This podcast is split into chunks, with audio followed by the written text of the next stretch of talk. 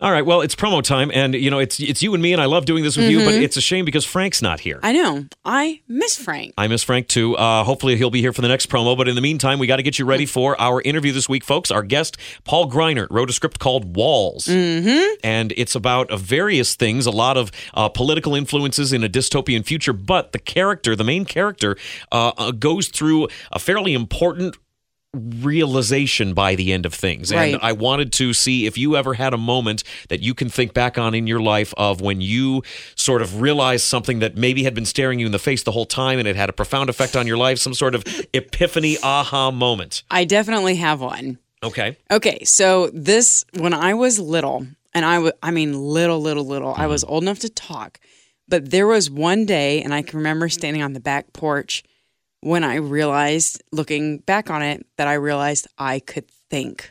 Oh, wow. Yes.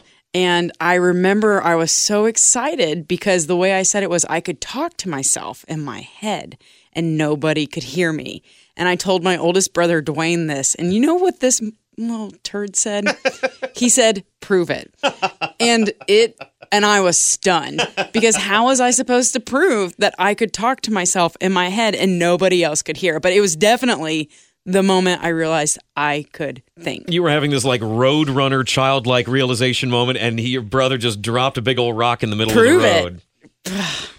So I had a similar kind of thing, just in terms of being a kid. I, I was I don't know how old I was. I, it was maybe preteen, but not definitely not any older than that. And for some reason, like when I would walk to school or kind of walk anywhere, I, I had a realization at one point that I would always just sort of walk and stare at the ground. And I remember the moment that I realized I don't have to do that. And when I'm walking someplace, I can look up and like We'll take it in. keep your head up. I don't mean to make this sound into some sort of inspirational thing, but for me, it was But a big realization to go from walking just staring at the ground and maybe schlubbing up and down the street or whatever to walking with your head up and seeing if anybody's coming your way or looking at the sky or a bird or a tree or any Mm-hmm. of that stuff. That was a huge realization for me at, at some point early on. That is so sweet and very hopeful and optimistic.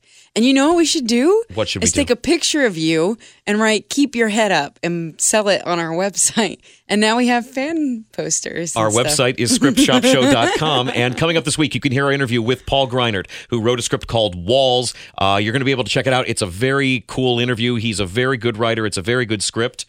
I think you're going to like it.